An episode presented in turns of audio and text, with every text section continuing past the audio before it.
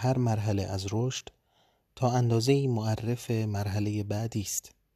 این امر به ویژه در مرحله پیش از زبان گشودن آشکار است. این مرحله را می‌توان مرحله حسی و حرکتی نامید زیرا کودک شیرخوار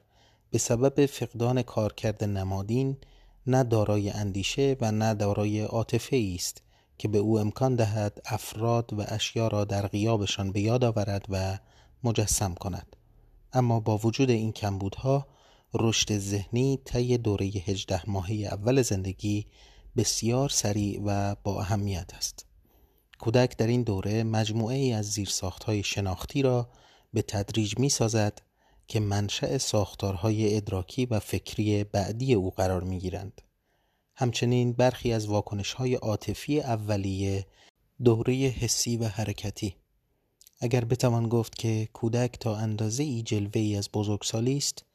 پس می‌توان گفت که, که تا اندازه ای تعیین کننده عواطف بعدی او هستند در این دوره شکل می‌گیرند. صفحه 19